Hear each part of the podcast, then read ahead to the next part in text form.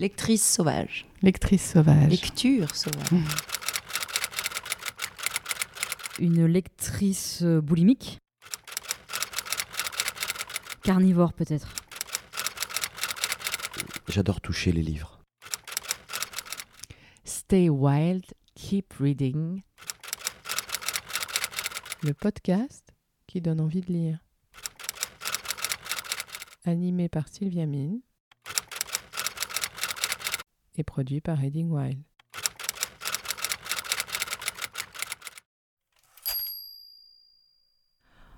On raconte que là-bas, les poètes se cognent les uns aux autres, comme une brique sur la tête d'un ennemi. On raconte que là-bas, le sol est jonché de milliers et de milliers de feuilles blanches, et que chacune de ces feuilles blanches a appartenu à une personne abandonnée par les mots. C'est un no man's land, un terrain vague, un gisement mort entre les strophes. Tous, nous connaissons ce lieu, tous nous connaissons cette peur de ne plus être à la hauteur du texte précédent. Tous, nous redoutons cet appel de la synchronicité qui ne se chorégraphiera en rien, alors nous nous répétons mantra, mantra, cela ne peut pas ne pas avoir de sens, cela ne peut pas ne pas être un signe, cela ne se peut. Et les jours passent, on s'échine, on s'obstine, pas une ligne, pas une rime, apnée, souffle court, apnée, feuille blanche, je peux écrire, je veux écrire, je dois écrire, je peux le faire. Et les jours passent, on s'aigrit, on s'agrippe à la fausse perle, la fausse pépite, la pâle copie. Déjà vu, déjà lu, déjà dit, prêt à porter, prêt à rapper, prêt à slammer. Et puis soudain, soudain ton poème est là, devant toi tapis rouge qui se déroule comme écrit, comme sorti, comme jailli d'un autre que toi. Alors certes, ton poème est encore à ciseler, certes, ton poème est encore à apprivoiser, mais il est là, devant toi, coup de poing immobile au milieu des milliers et des milliers de feuilles blanches qui se mettent à tourner et à tourner autour de lui. Écoute, oui, écoute, c'est une invitation. C'est une invitation à enfin entendre ce que ton ventre, ce que ton bide, ce que tes tripes ont à te dire. Lisette Lambé, bonjour. Bonjour. Je suis très heureuse de vous rencontrer aujourd'hui et de pouvoir vous recevoir dans notre podcast euh, Stay Wild Keep Reading parce que dès que je vous entends, plus peut-être encore que de vous lire, mais dès que je vous entends, ça, ça me touche tellement, je trouve ça tellement fort que je suis très honorée qu'on arrive à se rencontrer aujourd'hui pour euh, bah, apprendre à mieux vous connaître aussi, euh, parler euh, évidemment de votre rapport à, la lecture, au livre que vous avez lu, et de votre écriture. Alors on a quand même une question rituelle dans ce podcast par laquelle je commence toujours, c'est Lisette Lombé, quelle lectrice êtes-vous? Alors je suis une lectrice qui picore. euh, je picore, donc c'est-à-dire c'est assez rare, c'est vrai qu'un livre me tienne euh, du début à la fin. Donc euh, j'ai autour de moi des piles de livres. Ah ouais. Je commence et ça je tiens ça de mon père, je pense, ah oui. et de ma mère aussi. donc je vois un peu leur chambre à coucher. Je, voilà, ils sont entourés de livres et on ouvre à différents endroits, à différents moments et j'avance. Euh, alors c'est plus facile peut-être avec des recueils de poésie, oui. on y revient. Euh, voilà. Comment la lecture est entrée dans votre vie? Ça a été une évidence tout de suite. Vous avez euh, aimé lire, découvrir des auteurs très vite. C'est quoi votre premier contact et votre rapport initial à la lecture? Alors moi, si je ferme les yeux, je vois cette cité où on habitait et ces bibliothèques, puisqu'il y en avait plusieurs chez mes parents. Donc on est, euh, j'étais entourée de livres. Mes parents sont des, grands lecteurs. Euh, pas des lecteurs euh, pointus, euh, je dirais, euh, bah voilà, ma mère aime bien les biographies euh, et on a des, en tout cas sur, sur photo, j'ai des, j'ai des photos de mon père nous lisant des bandes dessinées. Et puis euh, c'est vrai que dans, dans ma famille, de manière anecdotique, c'est mon père, c'est les, les fêtes de, de Pâques et Ouais. euh, nous, on a en Belgique euh, les cloches de Pâques, c'est-à-dire Oui. euh, c'est comme voilà Saint-Nicolas, etc. Et donc on nous demande de partir la plaine de jeu, euh, jouer pendant que mes parents préparent Ah. euh, les cadeaux. Et puis quand on revient, c'est vrai que ma sœur a une poupée, une Barbie et d'autres choses. Et moi j'ai un livre. Et je sais que ce jour-là, je l'ai. C'était pas le cadeau euh, que je voulais, mais par contre mon père m'avait fait une petite dédicace en, en me souhaitant que ce soit le, le début d'un très long chemin euh, de lecture. Et, et j'ai pas compris à ce moment-là. Euh, j'ai pas compris ce qu'il me souhaitait. Je comprends aujourd'hui avec beaucoup de gratitude ce qu'il me souhaitait. Mais voilà. Mais cette dédicace de, de votre papa, qui est très jolie, vous, vous pensez qu'il vous écrit ça, il vous transmet ça Pourquoi Lui-même, dans son parcours, euh, les livres, euh, ça a été quelque chose d'important ou pour lui c'était... Je pense euh, que. Alors, du côté de mon père, euh, son père a fait des, des études d'agronomie, donc Mhm. c'était des gens, euh, euh, voilà, lettrés. Ce sont des gens qui. Mais je pense que mon père, et d'ailleurs ma mère aussi, euh, ma mère, elle a abandonné l'école à jeune. Ouais. Et mon père, euh, et puis il est parti au Congo, elle a rencontré mon père. Et quand ils sont euh, rentrés, mon père, qui avait déjà un diplôme, euh, il travaillait déjà dans une banque, son diplôme euh, n'était pas, n'était pas reconnu en Belgique. Donc tous les deux ensemble, ils ont repris des études. Et je pense que euh, ils ont aussi repris le fil culturel et que pour eux, le livre, l'éducation, les études euh, fait partie d'un chemin d'intégration en fait. Mm. Euh, clairement, mon père en tant que Congolais, c'est vraiment une génération de personnes pour qui le diplôme, les études, le, moi j'ai des souvenirs d'enfance aussi où mes parents nous emmènent dans les lieux de patrimoine. Ouais. Je pense que pour eux c'était quelque chose de, de très important, euh, cette culture. Voilà, faire que les enfants euh, fassent de plus grandes études que leurs parents. Ouais, Euh, Aujourd'hui, on parle de transfuge de classe, ouais. mais ils nous ont mis exactement à cet endroit-là. Ils nous ont souhaité ça, en fait. Donc, passer la déception de la Barbie. Est-ce que vous avez trouvé ce chemin euh, de la lecture euh, rapidement ou? Ah, du coup, très vite. Euh, Ouais. Une fois passé, parce que mon père, évidemment, m'a, et ma- ma- mes parents, en tout cas, m'ont offert toute la collection de la, co- de la comtesse de Ségur, enfin, le club des cinq, enfin. Ouais. Et, et c'était, euh, je me revois enfant, euh, lire de manière euh, boulimique com- compulsive. Vraiment, c'est. Euh, ça, fait partie de, de moi euh, jeune à cet âge-là, en fait. Euh, Il y a l'évasion, il y a euh, pouvoir être euh, ce, côté magique de, de, de l'ubiquité, être Ouais. là et en même temps ne pas être là, être ailleurs, traverser les époques, traverser les frontières, les pays. Je trouve ça fantastique. Je trouve voilà les héroïnes. euh, ça met un endroit de, de rêve. Je lisais le soir, euh, j'étais dans la même chambre que ma sœur avec un lit superposé. Et le soir, je lui lisais, euh, je lui demandais qu'elle choisisse une histoire et Ouais. voilà. Et je lui faisais lecture le soir, tellement le plaisir. C'est comme si euh, le plaisir débordait et que je voulais communiquer ce, ce plaisir de la lecture. Il fallait absolument que je lui en fasse lecture aussi dans la foulée. Mais finalement, ce, ce rapport à- au texte, dit à voix haute, il est revenu beaucoup plus tard dans votre vie, parce que ce qui est euh, très euh, touchant et fort aussi dans votre parcours, c'est que euh, c'est une histoire très récente finalement pour vous, ce, rapport à la poésie. Poésie sociale, on en parlera, mais au slam. C'est un peu énigmatique pour, moi. Après, je me dis, je, je ne questionne plus le pourquoi maintenant, mais je dois bien faire ce constat que de ce- cette enfance très liée euh, à la lecture, cette enfance où j'ai une machine à écrire, j'écris vraiment euh, sans me poser de questions, Ouais. euh, les pages voilà, se défilent. Il y a eu une espèce de mise au frigo Ouais. complète euh, dans l'adolescence. Alors bon, j'ai fait beaucoup de sport dans l'adolescence. Peut-être que le temps, c'est, c'est- je- je- peut-être que l'attention s'est déplacée. Je ne sais pas. Et puis je pense qu'il y a eu euh, vraiment comme un coup près de la légitimité. Mhm. Euh, c'était plus pour moi.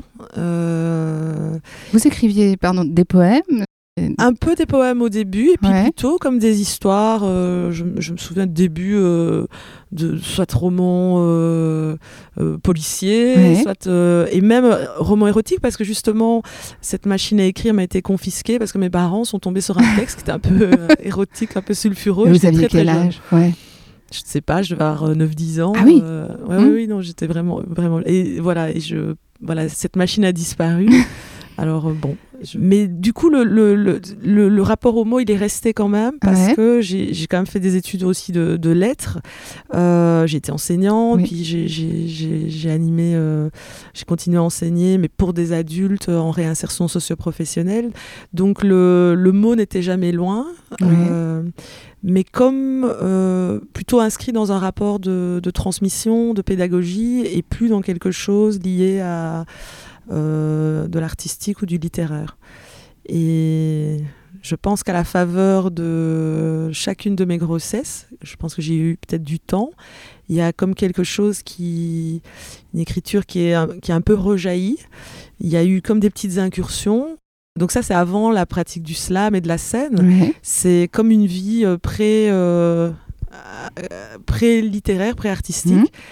Je, je me dis, tiens, pourquoi, alors que ce, ce feu était déjà là Ouais. très tôt, Ouais. euh, alors que, par exemple, la semaine passée, j'ai recroisé une, une prof de français voilà, que j'avais plus vue depuis Mhm. des années et, et qui.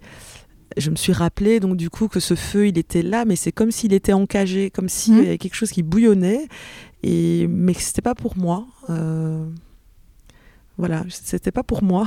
Ouais. Euh, Alors, si c'est devenu pour vous, qu'est-ce qui s'est produit pour que vous autorisiez euh, à ce que ce soit pour vous dans votre vie? Ah bah le déclic, c'est un burn-out.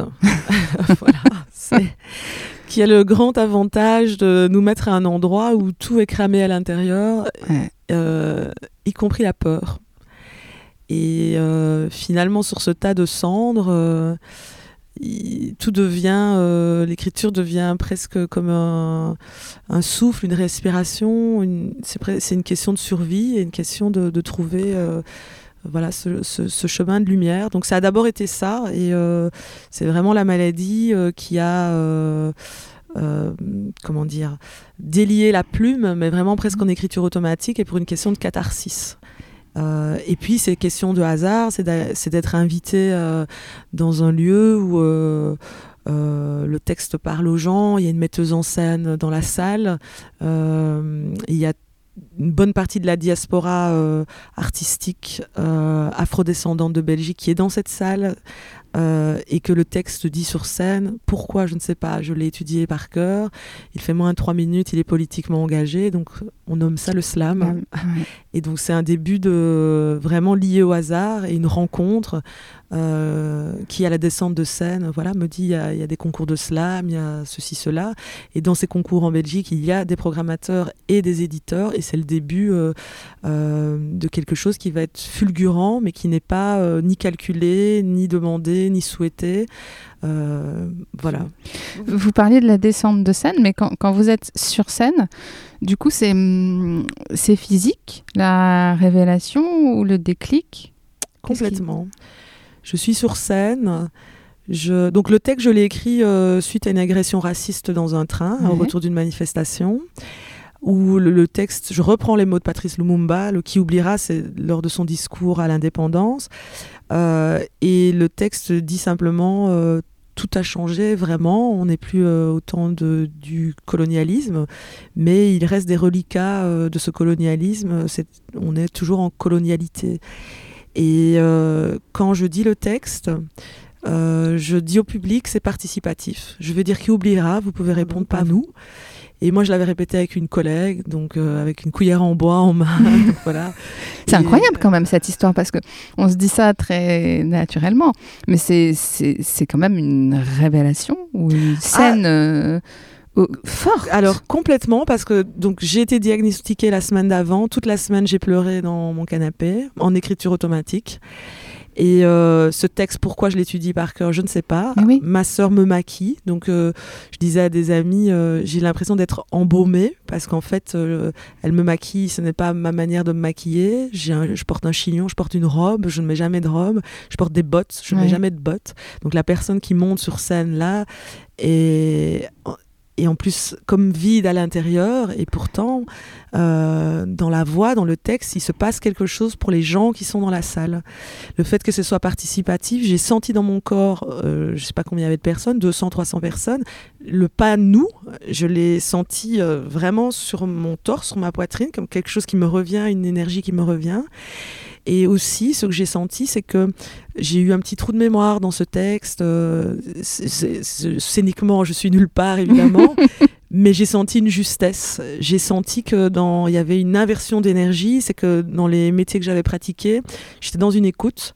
Et, mais c'est jamais mon propre avis. Je suis à un endroit d'écoute où les gens déposent leurs paroles. Et là, le fait de sentir physiquement que cette parole sort, que j'ai euh, un propos, que j'ai quelque chose à dire, qu'il y a une écoute magnifique, euh, que je vais pas être interrompue et que euh, ça touche les gens, bah, j'ai senti physiquement dans mon corps comme une inversion.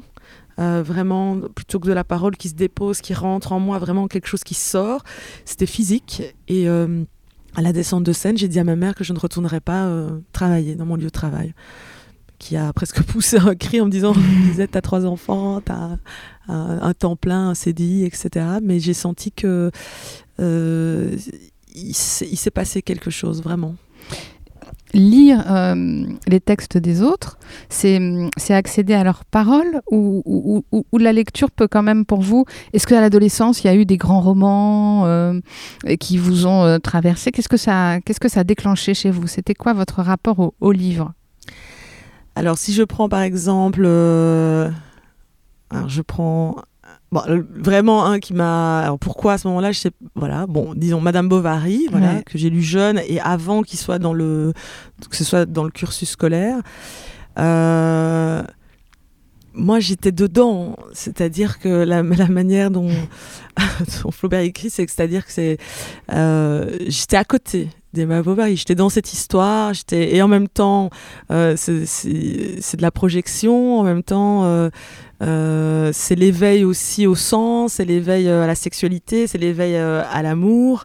Puis c'est aussi une langue, c'est une rencontre avec une langue. Je me vois aussi jeune avec un dictionnaire tout près, toujours, Ouais, ouais. et avec le plaisir d'aller aussi farfouiller dans, dans le dictionnaire.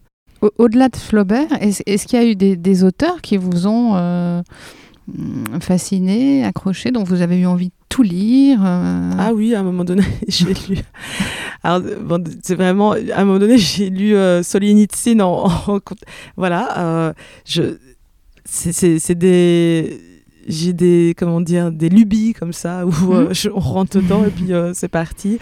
Et je pense, quand je me revois à cette époque-là, je, je, je farfouille dans les bibliothèques, je farfouille dans les, dans les magasins, de, de- dans les librairies de seconde main, et c'est comme un. euh, pour moi, c'est même euh, un endroit euh, presque sacré. Ce sont des Mhm. lieux. Il y a même. Au-delà même des histoires, c'est même l'objet, c'est-à-dire l'odeur euh, de rentrer dans ces lieux, euh, la sensation de d'humilité, de se dire on n'aura jamais de toute une vie le temps de, de lire tout ça et donc de se sentir euh, voilà de passage et petit. C'est c'est ce que j'allais vous demander. Est-ce que cet objet livre, finalement, vous impressionne? Au sens, dans l'idée de fixer un texte sur le papier. Et j'en j'en parle par rapport aussi à votre démarche, parce que votre rapport à l'écriture s'est fait beaucoup, en premier lieu, sur la scène. Pour une slameuse, le texte écrit, c'est une cerise sur le gâteau. Ce n'est normalement jamais, euh, on n'arrive normalement jamais là. C'est-à-dire les textes sont faits pour la scène et pour être partagés oralement. Donc du coup, pour moi, ils vivent, euh, ils vivent bien avant ça. Ils ont leur existence et, et tant mieux si ça va à cet endroit-là euh, d'édition. Euh, et je sais que par contre, ils vont vivre après. Et moi, je, je sais que j'ai des amis qui sont très stressés par cette question de fixer à un moment donné Mhm. le texte, surtout d'enlever tout ce qui fait son oralité, euh, les répétitions. Euh, mais moi, là, je me suis vraiment lâché la grappe. Je me dis, il va être fixé, comme dans le dernier brûlé. C- C'était fixé à un moment donné. Quand c'est édité, je ne le dis déjà plus comme ça sur scène. Il y a des passages qui ont sauté où j'ai ajouté euh, une fin. Euh, mais j'accepte ça, que ce soit pris comme ça. C'est comme si c'était capturé. Euh, ça fait partie du jeu. Donc pour moi, le livre, c'est un moment du texte. On parlait de Brûler, Brûler, Brûler, effectivement le recueil aux éditions Iconopop. Est-ce que tous les textes fixés sur la page ont été dits sur scène? Ou est-ce que vous avez écrit certains textes pour le livre? Il y a quelques textes que je n'ai encore jamais dit. Là, ils sont dans le, dans le recueil. Euh, je ne les ai jamais euh, dit à l'oral et je les ai écrits expressément pour euh, le recueil. Euh, je ne sais pas si je les dirai un jour, mais ils sont là. Vous écrivez toujours à voix haute. Comment ça se passe quand vous écrivez? Alors moi j'ai un processus qui est fort lié à l'écriture automatique, parfois. Euh, Voilà, ça sort, je me mets en écriture, je, je fais confiance à cette écriture automatique, mais très vite euh, j'oralise. Donc cette matière, euh, je la passe en bouche, je me déplace, je marche, et je vois ce qui résiste à cette... à ce passage en bouche. Et donc, moi, c'est vrai que quand j'écris, là, par exemple, j'ai écrit cet été une nouvelle, c'est 12 pages, mais je l'ai écrite comme si je devais la lire en public. Mm. Et à ce moment-là, c'était pas prévu. Et puis on nous a dit après, ah ben, on voudrait quand même bien que. Est-ce que vous voulez, est-ce que vous acceptez aussi de l'enregistrer, etc. Je dis oui, il n'y a pas de problème parce que c'est déjà, euh, elle est déjà oralisée dans dans le processus. Justement, quand vous découvrez un poème, est-ce que pour euh, l'apprécier ou l'entendre, vous avez besoin de vous le dire à voix haute ou est-ce que vous lisez dans votre tête comme, euh, comme moi, par exemple, comme le commun. Qu'est-ce qui se passe, par exemple On peut parler des poétesses peut-être que vous aimez, que vous avez pu découvrir et que vous pouvez nous faire découvrir. Euh, Oui, j'ai cette immense chance d'être entourée de plein de poétesses. ouais. Alors, évidemment, euh, et, et, bah, la scène euh, contemporaine, elle est, elle est très vivace. Et c'est vrai que euh, j'aime bien être à, ce- à cet endroit-là, contemporain. De, Mhm. voilà, en France, j'aime beaucoup, ben, évidemment, Rime Batal, Cécile Coulon. Et euh, en Belgique, on a, euh, bon, on a, nous d'ailleurs, créé un collectif qui s'appelle El Slam. Et c'est pas forcément des personnes connues, mais c'est des personnes. euh, euh, voilà, Catherine Barsic, Anne Guinaud, euh, des plus patentés, Laurence Vielle, ou même Colette Nismazur, qui est, je sais pas quel âge elle a, mais enfin voilà, c'est une doyenne poétesse. J'adore ces femmes parce qu'elles récitent du texte d'autres personnes à haute voix aussi, par cœur, c'est magnifique. Mais moi, quand je les lis, je ne les lis pas à haute voix. Je suis une lectrice silencieuse. Mhm. Euh, c'est vraiment une expérience de l'intime et, et en silence. Et ce que j'aime par contre, c'est de les avoir entendus, elles, lire leur texte à haute voix, à haute voix et d'avoir encore cette euh, musique, euh, leur rythme, le- leur souffle, leur présence aussi. Et j'ai l'impression, du coup, en le lisant, moi, dans ma tête, d'avoir leur, euh, leur voix qui, qui dit ce texte. Est-ce que vous avez eu des, des modèles Je sais que dans votre reading list par- qui sera partagé sur le site Reading Wild, moi, vous me faites découvrir des, des titres, des auteurs, des poétesses. Alors en traduction, je les ai pas lus en anglais, mais c'est vrai que euh, j'ai j'ai beaucoup regardé à une, à une époque euh, du côté euh, des États-Unis, et donc c'est vrai que et alors c'est pas spécialement en, poésie, mais euh, voilà Maya Angelou, Toni Morrison, etc. C'est de ce côté-là en fait. C'est ces écrits-là, les écrits d'Angela Davis aussi. Donc euh, c'est des mixtes entre romans, entre essais, euh, voilà, et des femmes fortes, des femmes engagées. C'est ça le terreau en fait. Le texte doit agir pour vous. Bon, c'est vrai, j'aime, j'aime ça. J'aime qu'un texte vienne me, me saisir, me bousculer. Je, j'- par exemple, là, j'étais dans un jury. J'éprouve beaucoup de difficultés à rester sur le texte, sur le texte, vraiment sur le texte. Je- J'ai besoin de. C'est important pour moi, euh, la personne, euh, son, son, ce qu'elle fait comme action, euh, son engagement. C'est voilà, c'est indissociable pour moi. C'est- voilà, le texte pour lui-même tout seul, ça m'intéresse finalement euh, moyennement. Je sais C'est ce que je ressens. oui, j'aime beaucoup. Voilà, j'aime euh, connaître. euh, alors, c'est pour ça qu'à l'université, c'était compliqué pour moi quand on décortique les textes, Mhm. euh, qu'on fait de l'analyse textuelle euh, Mhm. vraiment dans le détail. Moi, ça m'a complètement coupé de mon de mon goût pour la pour la littérature, vraiment. Un artiste comme Kate Tempest, c'est c'est quelqu'un qui vous touche. Complètement. Euh, totalement. C'est-à-dire là, bah, pour le coup, la plume, la flamboyance. Pour le coup aussi, là où euh, l'écriture est emmenée, elle est sur scène, ce rapport à voilà, cette- ce dialogue avec la musique, les thématiques évidemment, Euh, voilà tout en fait. C'est la aussi la, la- ce mélange d'humilité en même temps de, vulnérabilité aussi et de euh, voilà et puis le travail sur la sur la langue c'est, bah, je parle de flamboyance parce que c'est euh, vraiment dans, dans, les personnes dans les écritures qui euh, en plus se renouvellent en plus sont chaque fois ailleurs enfin voilà je suis fan vraiment Mais, mais c'est vrai que c'est pas si, je vois que c'est pas si évident pour vous de parler forcément des textes que vous aimez. Parce que je pense que vous voulez être euh, précise et euh, je vois que ça vous interroge. oui oui et Ouais, euh, non, mais- ouais. oui, oui, c'est vrai. Et en plus, c'est quelque chose de très. euh, là, l'année passée, j'avais participé à la nuit des écrivains et j'avais dit à mes amis. Alors pourvu qu'on ne me demande pas, c'est vrai que ça me met à un endroit, je dois me questionner là-dessus, c'est-à-dire, euh, moi par exemple, si on me demande quel est le, le film, euh, Mhm. enfin le dernier film, etc., il faut vraiment que je me, me pose et que je réfléchisse vraiment. Si on me dit, tiens, euh, ta bibliothèque idéale ou donne-moi des titres, Mhm. etc., il faut que je sois en face de ma bibliothèque, il faut vraiment que je vois les livres, que je les touche, que je me dise, ah oui, oui, celui-là, etc pour moi, c'est vraiment. Alors, je suppose que ça porte euh, un nom, ce fonctionnement du cerveau, c'est-à-dire qu'il est complètement pétrifié. Et c'est le trou noir complet. Ouais. C'est donc du coup, ça me met à un endroit. euh, je suis venue ici euh, un peu, euh, comment dire, pas à l'aise, mais alors je, je suis, je suis, à- voilà, je suis à l'aise, je suis bien, je suis en confiance, etc. Mais quand même, dans, toujours avec une petite fébrilité, parce que je sais pas ce que ça vient toucher. Peut-être quelque chose. Tout à l'heure, on disait sur le, le, le transfuge de classe. C'est comme si ça réactivait. euh,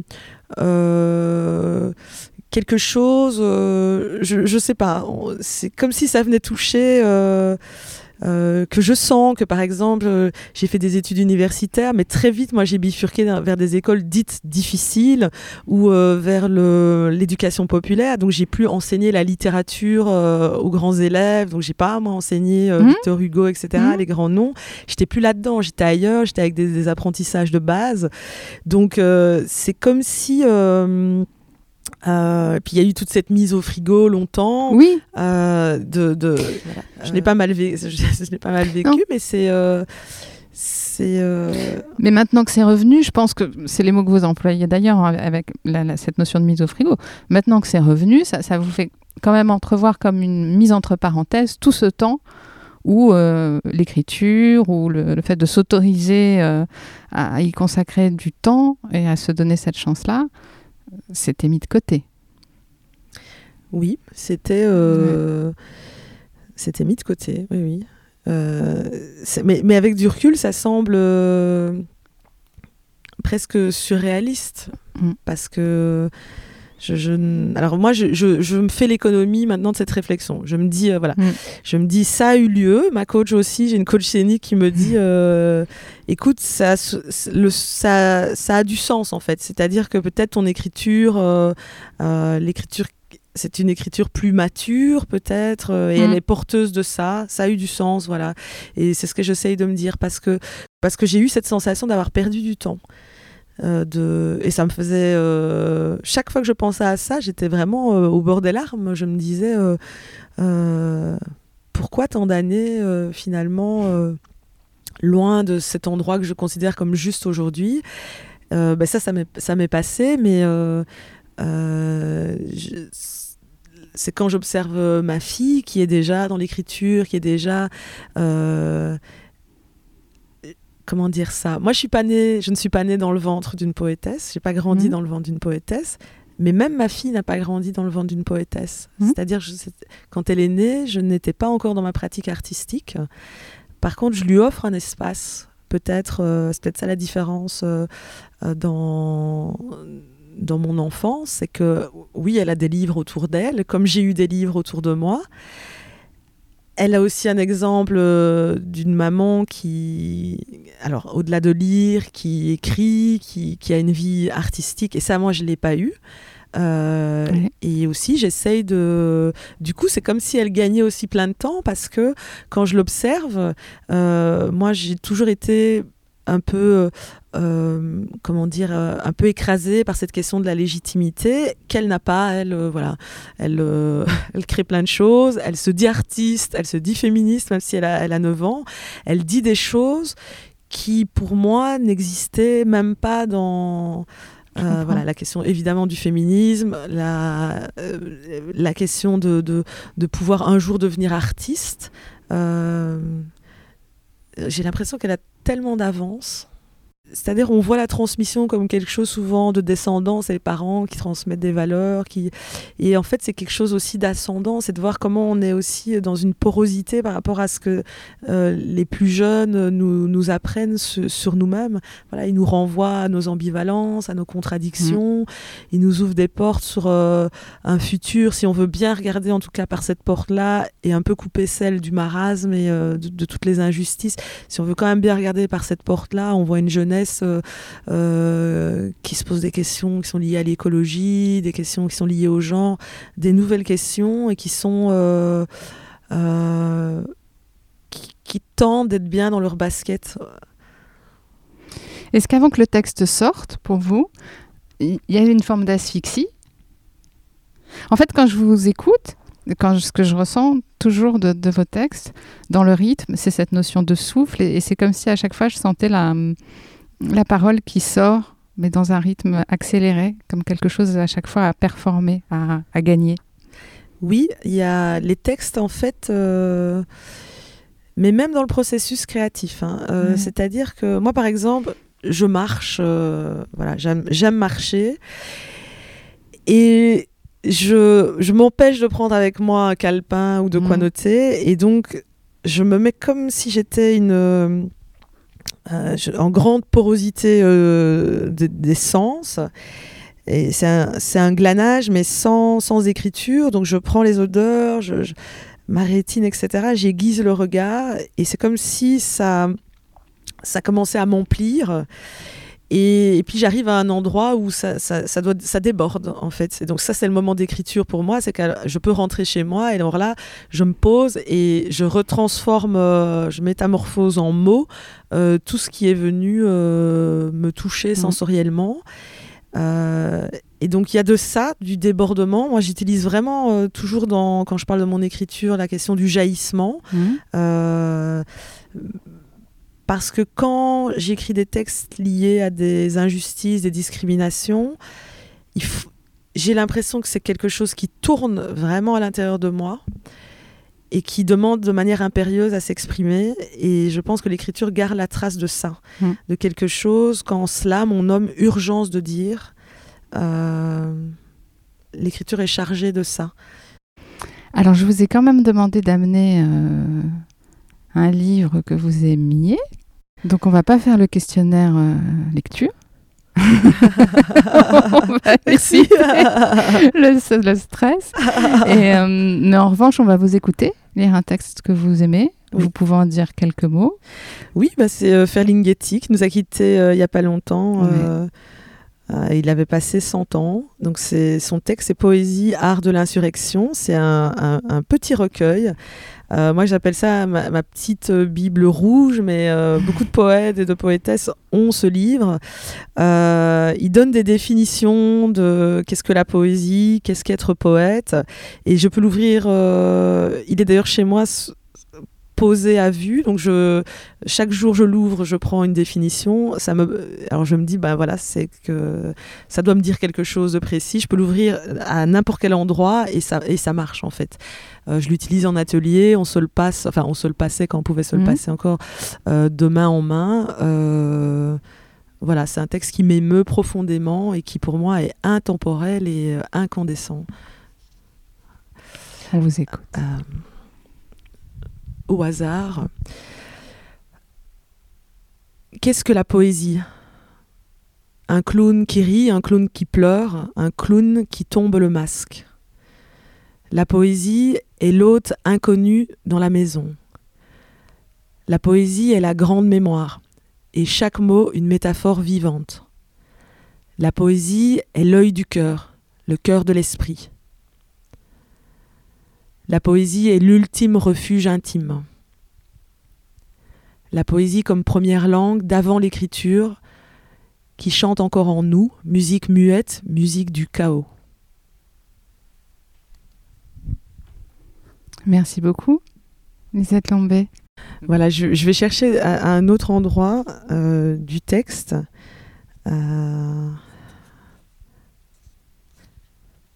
Voilà, là, c'est des endroits où il nous fait des invitations aux poètes et aux poétesses. euh, euh, il nous dit euh, Rends les nouvelles neuves, écris au-delà du temps, réinvente l'idée de la vérité, réinvente l'idée de la beauté.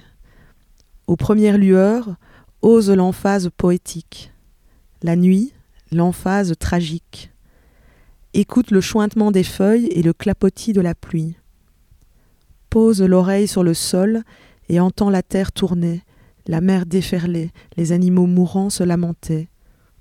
Conçois l'amour par-delà le sexe. Mais tout et tout le monde en question, même Socrate qui questionnait tout. Questionne Dieu et ses acolytes sur terre. Sois subversive, remets sans cesse en cause réalité et statu quo. Efforce-toi de changer de monde et qu'il n'y ait plus besoin d'être un dissident. Lis entre les vies, écris entre les lignes. Tes poèmes doivent être quelque chose de plus qu'une petite annonce pour cœur brisé. Voilà, on peut, on peut se dire que ça, ça s'adresse à tout le monde, peut-être directement à vous. On a picoré, on a pratiqué ce qu'on s'est dit au début du podcast. On postera la reading list et, euh, et comme ça, les gens pourront retrouver euh, quelques-unes de vos références et, peut-être par écrit, vous nous direz chaque livre pourquoi vous les avez euh, choisis. Et comme ça, ça nous a laissé plus de temps euh, bah, pour parler de votre écriture. D'accord, merci beaucoup en tout cas pour cette invitation. Merci à vous, Lisette Lambé. À Merci. bientôt. Stay wild, keep reading. le podcast qui donne envie de lire. Animé par Sylvia Mine et produit par Reading Wild.